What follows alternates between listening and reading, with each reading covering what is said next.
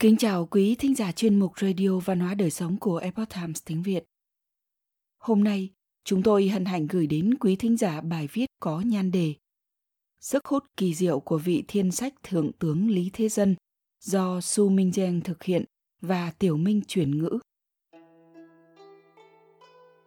Khi nhắc đến Lý Thế Dân, mọi người đều nghĩ ngay đến cái tên Đường Thái Tông. Kỳ thực, trước khi trở thành hoàng đế, Lý Thế Dân là một vị thiên sách thượng tướng công trạng hiển hách. Phủ Thiên Sách được chính thức thành lập vào năm Vũ Đức thứ tư, thời Đại Đường là năm 621. Sau khi Tần Vương Lý Thế Dân đánh hạ Lạc Dương, đánh bại liên quân Vương Thế Sung và Đậu Kiến Đức, chiến công hiển hách, công cao đến mức không biết phong thường thế nào.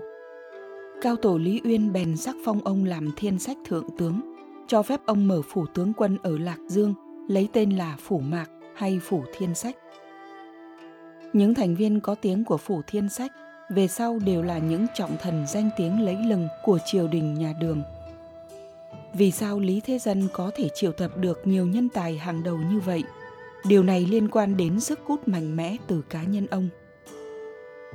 Trong phần thứ ba, Tùy đường thịnh thế của chương trình lịch sử Tiếu đàm phong vân của đài truyền hình Tân Đường Nhân, tiến sĩ Trương Thiên Lượng đã kể những câu chuyện truyền kỳ về Lý Thế Dân, trong đó có một đoạn đề cập đến trường năng lượng mạnh mẽ của ông. Tháng 6 năm 618 sau công nguyên, Tiết cử phái con trai là Tiết Nhân Cảo mang binh đến tấn công thành Cao Trị. Đây là địa phương thuộc huyện Trường Vũ, tỉnh Thiểm Tây. Như mọi lần, Lý Uyên phái Lý Thế Dân đến ứng chiến. Lý Thế Dân đến thành Cao Chỉ xem xét, liền biết rằng thực lực quân địch khả năng cũng không yếu, nhưng quân lương thì có thể sẽ có vấn đề. Thế là Lý Thế Dân liền nói với tướng sĩ thuộc hạ của mình rằng hiện tại lương thảo của quân địch không đủ, đường ra đến công kích chúng ta, cho nên bọn chúng sẽ hy vọng tốc chiến tốc thắng. Hiện nay, sách lược tốt nhất của chúng ta chính là phòng thủ chắc chắn không tham chiến. Đúng lúc này, Lý Thế Dân mắc phải bệnh sốt rét. Ông liền nói với thư ký trưởng của đại quân là Lưu Văn Tĩnh và Tư Mã Ân Khai Sơn rằng việc hai người các ngươi cần làm nhất hiện nay chính là phòng thủ không nên xuất chiến, đợi sau khi bệnh sốt rét của ta hết, rồi sẽ dẫn các ngươi đánh bại quân địch. Thế nhưng hai người kia lại không nghe theo kiến nghị của Lý Thế Dân, mở cửa thành xuất chiến, kết quả bị Tiết Nhân Cảo đánh bại, mất thành cao chỉ, đại quân bị tổn thất đến 6 phần 10. Lý Thế Dân không còn cách nào đành phải lui về Trường An. Về Trường An tháng thứ hai, bệnh của Lý Thế Dân đã hết, ông liền xuất binh muốn đoạt lại thành cao chỉ. Tiết Nhân Cảo phái tướng quân Tông La Hầu nghênh chiến. Lý Thế Dân nói, Tông La Hầu là một tướng quân được Tiết Nhân Cảo nể trọng nhất – cũng là một tướng quân dũng cảm nhất. Hiện nay, hắn ta mang theo nhuệ khí đến nghênh chiến, chúng ta không nên đánh với hắn. Phòng thủ vững doanh trị, đóng chặt cửa doanh trị không được xuất chiến. Đợi đến khi lương thực của quân địch cạn, đến lúc đó chúng ta liền có thể rất dễ dàng đánh bại bọn chúng. Thế là Tần Vương Lý Thế Dân hạ lệnh, nếu trong đại quân có người nào dám nói chiến, lập tức chém. Cứ như vậy, Quân của Lý Thế Dân kiên quyết phòng thủ hơn 60 ngày. Lúc này, tướng si bộ hạ của Tông La Hầu bắt đầu từng nhóm từng nhóm chủ động đầu hàng nhà đường. Khi chúng ta xem những ghi chép lịch sử, có thể phát hiện những chuyện rất kỳ lạ. Lý Thế Dân không chỉ vô cùng dũng cảm, có mưu lược, mà sức hút của ông cũng rất mạnh mẽ. Ở thời điểm giao chiến, trong tình huống hai quân đứng đối lập nhau, sẽ thường xuyên có một số quân địch trước trận chiến vừa nhìn thấy Lý Thế Dân thì sẽ xuống ngựa đến bái ông rồi đầu hàng. Thật là một chuyện hết sức kỳ lạ. Vào thời điểm này, Lý Thế Dân dự đoán lương thực của quân địch đã cạn. Hơn nữa, tướng lính thuộc hạ và binh lính của quân địch đã không còn đoàn kết, cho nên Lý Thế Dân nhận định có thể tiến đánh. Vậy nên, ông phái ra một người tên là Lương Thực đóng quân tại Thiển Thị Nguyên, dẫn dụ quân địch. Quả nhiên Tông La Hầu bị mắc mưu, bởi vì hơn hai tháng rồi không được đánh trận, đột nhiên có một cơ hội để hai quân giao chiến.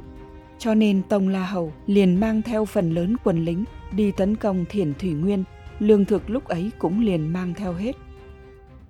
Sau đó, Lý Thế Dân chờ đến khi quân đội của Tông La Hầu mệt mỏi, lại phái một cánh quân ở nơi khác của vùng Thiển Thủy Nguyên, lần nữa dụ quân địch. Tông La Hầu không đánh vào được Thiển Thủy Nguyên, liền đem quân đi đánh cánh quân mới vừa xuất hiện này. Lúc này, đích thần Lý Thế Dân xuất lĩnh mấy chục kỵ binh, bất thình lình xuất hiện ở phía bắc của Thiền Thủy Nguyên, từ bên trên trực tiếp chọc vào quân lính của Tông La Hầu. Khi Lý Thế Dân tấn công, thường chỉ dẫn theo rất ít người, tấn công mãnh liệt vào quân địch từ phía sau hoặc từ cánh hông. Lần này, ông mang theo mấy chục kỵ binh xông vào quân đội của Tông La Hầu, khiến cho đội quân của Tông La Hầu tách rời nhau. Ở trong trận chiến này, Tông La Hầu thất bại thê thảm, mấy ngàn binh lính bị giết. Tông La Hầu liên tiếp bại lui. Lý Thế Dân mang theo hai ngàn kỵ binh giáo giết truy kích phía sau. Tông La Hầu đành trốn vào thành Cao Trị. Tiếp đó, đại quân của nhà đường tiến đến bao vây quanh thành Cao Trị. Chỉ qua vài ngày, đến ngày mùng 9 tháng 11, trong thành hết sạch lương thực, lòng quân tan rã, cho nên Tiết Nhân Cảo và Tông La Hầu liền mở cửa thành đầu hàng quân đường. Đợi đến khi sau khi cuộc chiến kết thúc, còn có rất nhiều người đều không biết trận chiến này thắng như thế nào. Những người này bèn hỏi Lý Thế Dân, lúc mới bắt đầu phòng thủ trong thời gian dài mà không chiến, về sau khi đi truy kích Tông La Hầu, cũng chỉ mang theo 2.000 kỵ binh, vừa không có vũ khí công thành, cũng không có bộ binh, làm thế nào đánh vào thành cao chỉ được. Vì sao lại phải truy kích quân địch thần tốc như vậy? Lý Thế Dân nói, các vị không biết rồi, mặc dù quân lính của Tông La Hầu dũng cảm, nhưng binh sĩ của hắn ta phần lớn đến từ bên ngoài vùng lũng. Ngoài vùng lũng chính là bên ngoài núi lũng, ngày nay là vùng thành phố Ngân Xuyên thuộc khu tự trị Ninh Hạ, Tây An tỉnh Thiểm Tây và Lan Châu tỉnh Cam Túc. Nếu như chúng ta đánh bại bọn họ, truy đuổi bọn họ cực gấp, thì phản ứng đầu tiên của bọn họ chính là chạy trốn về quê nhà, sẽ hướng về ngoài vùng lũng mà chạy trốn.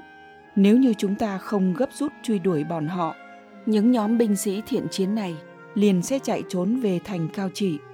Sau khi chạy trốn vào được thành Cao Chỉ, sẽ lại giúp Tiết Nhân Cảo thủ thành, như vậy sẽ rất khó đánh thành. Cho nên lúc ấy Lý Thế Dân nhanh chóng truy kích binh sĩ là nhằm đuổi những binh sĩ này chạy đi. Như vậy chờ khi ông đến dưới thành Cao Chỉ, trong thành đã không có những tinh binh dũng tướng kia nữa, nên rất dễ dàng đánh hạ thành. Chúng ta nhận thấy trong cả cuộc chiến Lý Thế Dân diệt Tiết Nhân Cảo này chính là một trận chiến này liền phá vỡ toàn bộ tập đoàn quân sự của Tiết Nhân Cảo, đánh thắng một cách rất sảng khoái. 60 ngày trước thì tính lặng như thiếu nữ, về cơ bản là bất động. Mấy ngày sau đó động thì nhanh như thỏ chạy. Rất nhanh liền đánh hạ được thành cao chỉ. Quý thính giả thân mến, chuyên mục Radio Văn hóa Đời sống của Epoch Times tiếng Việt đến đây là hết. Để đọc các bài viết khác của chúng tôi, quý vị có thể truy cập vào trang web itviet.com. Cảm ơn quý vị đã lắng nghe, quan tâm và đăng ký kênh. Chào tạm biệt và hẹn gặp lại quý vị trong chương trình lần sau. Kính chúc mọi điều bình an và tốt lành đến với quý vị cùng người thân.